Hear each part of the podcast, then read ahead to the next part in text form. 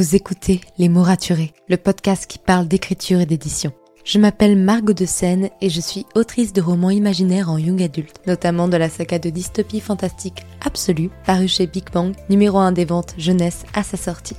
Les mots raturés, c'est le podcast qui donne la parole aux auteurs et aux acteurs du monde de l'édition et qui vous aide à aller des premières idées à la publication de votre roman. C'est aussi une académie en ligne avec des masterclass et des ateliers en live chaque mois. Je vous souhaite à tous et à toutes une très belle écoute.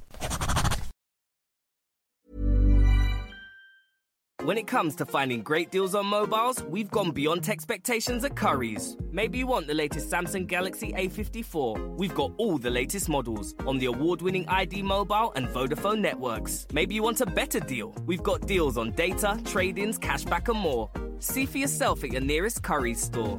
And if you want free next day delivery, look online at carphonewarehouse.com. Order before 8 pm for free next day delivery in most areas, subject to availability, excludes bank holidays.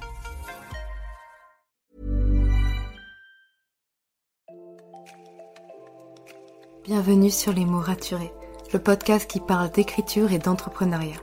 Je m'appelle Margot de Seine, étudiante en marketing passionnée par l'écriture depuis l'âge de 10 ans. Dans ce podcast, je vous aide à écrire votre roman en vous partageant mon expérience et celle de formidables auteurs entrepreneurs. Pour recevoir des conseils chaque mardi matin, inscrivez-vous à la newsletter via l'adresse dans les notes de l'épisode. En attendant, prenez votre boisson préférée, mettez-vous à votre aise et bonne écoute. Hey, je suis ravie de vous retrouver pour ce nouvel épisode de podcast. Et en plus, cette fois, j'ai mon nouveau micro et je suis beaucoup, beaucoup trop contente. Alors, j'espère que vous allez entendre la différence, sinon euh, un peu triste. Mais en tout cas, moi, je, la sens déjà, puisque, euh, pour vous donner des petits détails, je peux connecter mon casque au micro, donc j'entends enfin ma voix, ce qui va être beaucoup plus facile pour me régler au niveau de la présence et au niveau de la distance avec le micro alors que d'habitude euh, je faisais ça à l'œil et des fois je m'éloignais, bref, c'est un peu compliqué. Je tiens aussi à dire que euh, j'ai démarré avec le dictaphone de mon téléphone sur ce podcast, puis après j'ai augmenté à un micro de moyenne gamme, et là seulement après deux ans et plus de 220 épisodes, je me suis dit ok on va investir dans un très bon micro. Pour ceux qui veulent savoir un peu ce que c'est, c'est un Shure MV7.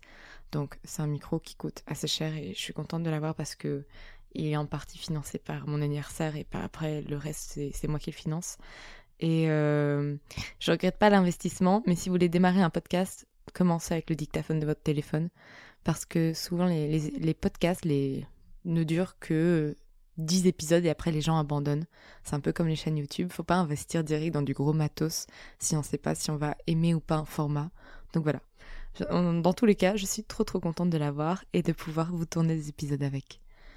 Aujourd'hui, on va parler d'un sujet qui me tient super à cœur parce que c'est quelque chose que j'ai fait en, back-office depuis euh, maintenant euh, un mois et demi. Enfin, techniquement, c'est pas moi qui l'ai fait, mais justement, on va pouvoir en parler.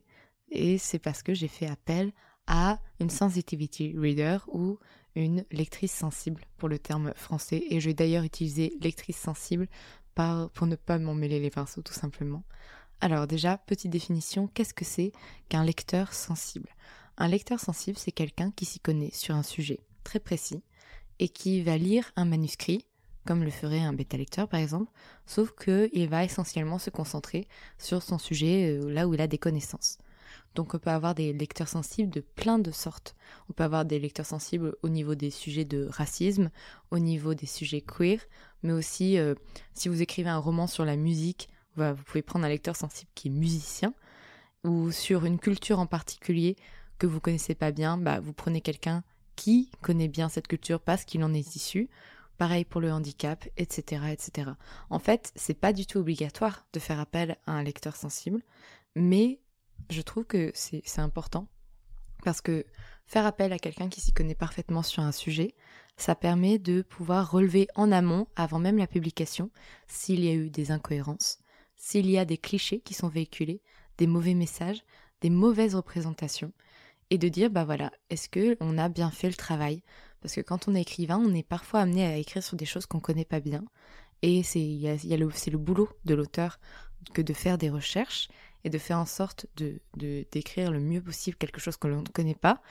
Et en fait, faire appel à un lecteur sensible, ça permet de venir combler les derniers manques de connaissances qu'on n'a pas et de dire bah voilà, au moins quoi qu'il arrive, j'aurai fait le travail à 100% et il y aura quelqu'un qui aura vérifié ce travail, quelqu'un qui s'y connaît mieux que moi sur le sujet et, donc euh, pourra en fait me dire s'il y a des choses qu'il faut que je change, s'il y a des choses qui ne sont pas correctes, si j'ai véhiculé des clichés sans m'en rendre compte, parce qu'on a beau faire toutes les recherches du monde parfois, quand on connaît pas bien un sujet en fait, on a tendance sans faire exprès à véhiculer un cliché. Et tout ça, en fait, ça permet à la fin de sortir un livre où on se dira, bah moi j'ai fait mon max, j'ai fait ce que j'ai pu, et il y a quelqu'un qui a vérifié ça, et donc je peux être fière de ce travail, et j'espère avoir offert la meilleure représentativité possible. Moi, j'ai fait appel à une lectrice sensible, en fait, pour le personnage de Zuzana. Zuzana qui est sourde, et donc, voilà, comme vous vous écoutez le podcast, vous m'entendez. Enfin, je, ne suis pas sourde personnellement. Je, je, je, ne connais pas de personnes sourdes autour de moi. Même si, du coup, pour écrire le personnage de Susanna, je m'étais beaucoup renseignée. J'avais lu des livres avec des personnages sourds. J'avais effectivement regardé des vidéos YouTube de personnes sourdes qui expliquaient ce qui, ce qui, ce qui, voilà, ce qui, quel était leur handicap et ce qui leur arrivait dans le quotidien. Je suis des personnes sourdes sur Instagram.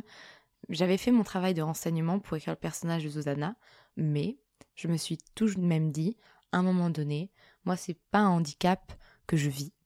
Donc, il faut que je fasse appel à un lecteur sensible pour en fait contrôler ce que j'écris et vérifier que je n'ai pas véhiculé de clichés, de mauvaises représentations qui pourraient en fait blesser des gens tout simplement et les rendre malheureux à la lecture. Et ça, c'est là où c'est super important.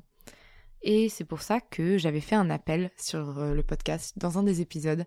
Au moment de la réécriture, j'avais dit que justement, je cherchais quelqu'un pour faire une lecture sensible du personnage de Susanna. Et c'est là que j'ai reçu un petit message sur Instagram extrêmement mignon de Sarah Rousselet.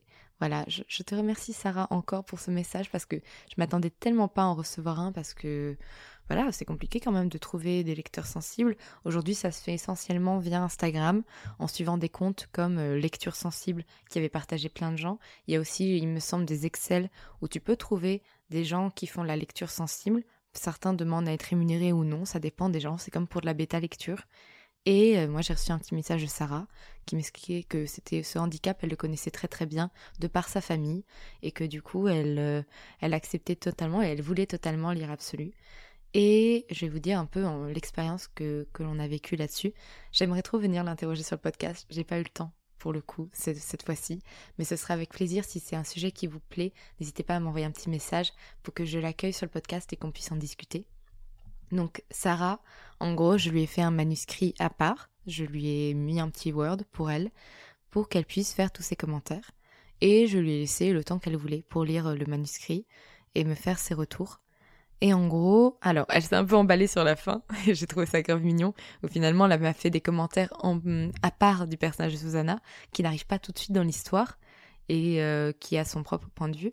Mais du coup, à chaque fois qu'elle parlait, ou que son handicap était évoqué ou suggéré, eh bien, elle venait me faire un commentaire pour me dire, bah, tiens, ça c'est bien, ou tiens, ça fais attention pour en fait euh, voilà venir m'aiguiller me dire euh, si je représentais bien ce handicap si je l'écrivais bien et si le personnage de Susanna était bien en fait.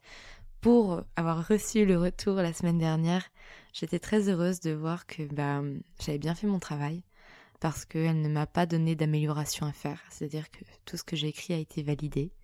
Et j'étais très très heureuse, j'avais même partagé son, son message un story Instagram. Et donc c'est une chose que je recommande totalement parce que du coup, si vous avez bien fait votre travail, bah quoi qu'il arrive, ce sera rassurant de, voir que quelqu'un va vous dire ok c'est bon, tout est validé. Il n'y a pas eu de clichés représentés, au contraire, euh, tu as même été au-delà de certains clichés que l'on voit d'habitude en fiction, ou euh, tiens, euh, moi là, juste ça que tu pourrais améliorer, mais sinon tout est bon. En fait, ça, c'est plutôt rassurant quand on est auteur de se dire, ok, j'ai fait appel à quelqu'un qui s'y connaît vraiment super bien sur un sujet que moi, j'essaye de maîtriser, mais que je ne connais pas autant et euh, on, se sent un peu plus léger de dire bah voilà quoi qu'il arrive je vais pas faire une mauvaise représentation de, de, quelqu'un. Et euh, c'est c'est plutôt bon signe en fait. C'est se dire j'ai fait mon max et je vais pas blesser des gens. Après on peut toujours s'améliorer et euh, se dire qu'on va faire quelque chose sans faire de recherche et qu'on va prendre un lecteur sensible ça suffit pas. Il faut faire ses recherches à fond et après seulement prendre un lecteur sensible moi j'aimerais bien, et je vais en discuter avec mon éditrice, que bah, en tout cas, moi je vais le faire dans les remerciements, j'aimerais, mm, je veux, je vais mettre Sarah dans mes remerciements, parce que je trouve que c'est important de, de montrer le travail des gens qui ont fait de la relecture, et notamment de la, la lecture sensible, parce que c'est un truc qui n'est pas encore ultra répandu en France, alors que pourtant c'est si essentiel dans des tonnes de sujets où on ne maîtrise pas en fait. Et euh, dès qu'en fait on parle d'une culture qu'on ne connaît pas, par exemple, on a beau faire toutes les recherches du monde, il y a plein de choses qu'on ne pourra pas maîtriser. Et la preuve étant, souvent quand on voit des livres écrits par des Américains qui se passent en France, euh, on a tendance à dire mais ça c'est que des clichés sur la France, ça ça va pas du tout. En fait, nous-mêmes on se dit ils ont manqué d'un œil français pour avoir une relecture. Et ben c'est exactement ça, c'est se dire euh, on, a beau faire toutes les recherches du monde et on a toujours un regard qui est biaisé dans tous les cas. Et, euh, et c'est important en fait d'avoir un regard extérieur qui s'y connaît sur le sujet et qui va pouvoir venir nous rassurer. De un, si c'est bien fait, si le travail est bien fait, ça va juste être quelqu'un qui va nous dire que du coup tout va bien. Et c'est pas une censure dans le cas où c'est un travail qui est mal fait. Pas du tout. Au contraire, c'est quelqu'un qui va vous dire, ok, en fait, ton histoire tient la route, tout va bien. Mais par contre, pour faire en sorte que ce soit mieux, tu pourrais juste modifier cette petite phrase qui apporte un, regard négatif, où tu devrais faire attention à la manière dont ça s'est amené. Et en fait, c'est un travail de bêta-lecteur, sauf que c'est des bêta-lecteurs ultra spécialisés. Donc voilà. Pour rechercher des lecteurs sensibles, je vous avoue que moi j'avais lancé une bouteille à la mer sur le podcast, et c'est comme ça que Sarah est, venue me voir euh, pour me proposer de, de, faire la lecture sensible de Zuzana.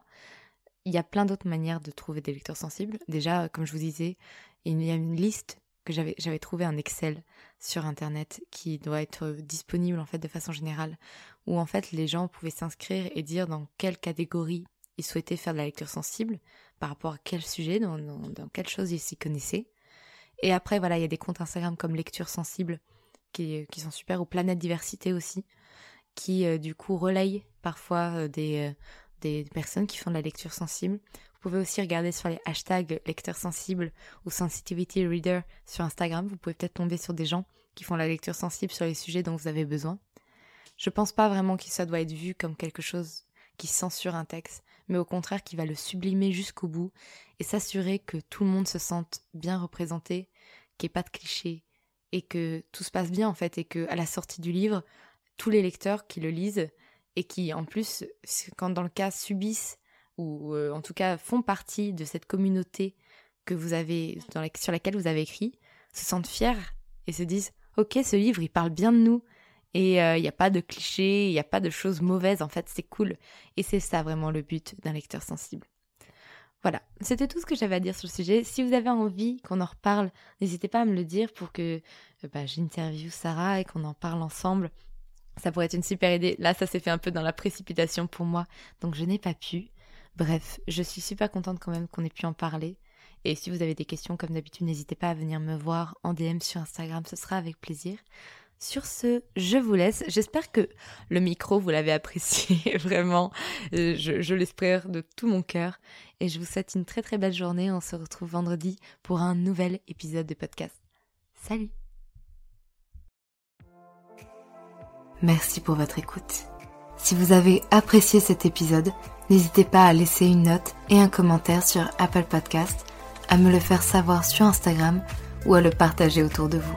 Vous pouvez me retrouver sur Instagram, at Margot de pour du contenu tous les jours autour de l'écriture. En attendant, écrivez bien, prenez soin de vous et à la semaine prochaine pour un nouvel épisode.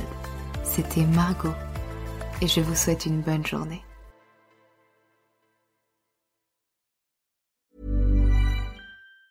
When it comes to finding great deals on mobiles, we've gone beyond expectations at Curry's. Maybe you want the latest Samsung Galaxy A54. We've got all the latest models on the award winning ID Mobile and Vodafone networks. Maybe you want a better deal. We've got deals on data, trade ins, cashback, and more. See for yourself at your nearest Curry's store. And if you want free next day delivery, look online at carphonewarehouse.com. Order before 8 pm for free next day delivery in most areas, subject to availability, excludes bank holidays. Hey, you're back. I'm almost finished. Yep, and I've got Subway. Thanks. Hey, wait, how did you know my order? Oh, I just got you a big cheesesteak sub melt from the series menu. The menu? Is that really how you think of me? An off the rack kind of guy? No, I- I- I, I just thought you'd like it. It's cheesy, meaty, it's got peppers. You like peppers? Try it. Mmm, that's really good. What cookie did you get me? Um. Try the irresistibly cheesy range of hot press sub melts, part of the new series menu. There's now two ways to Subway.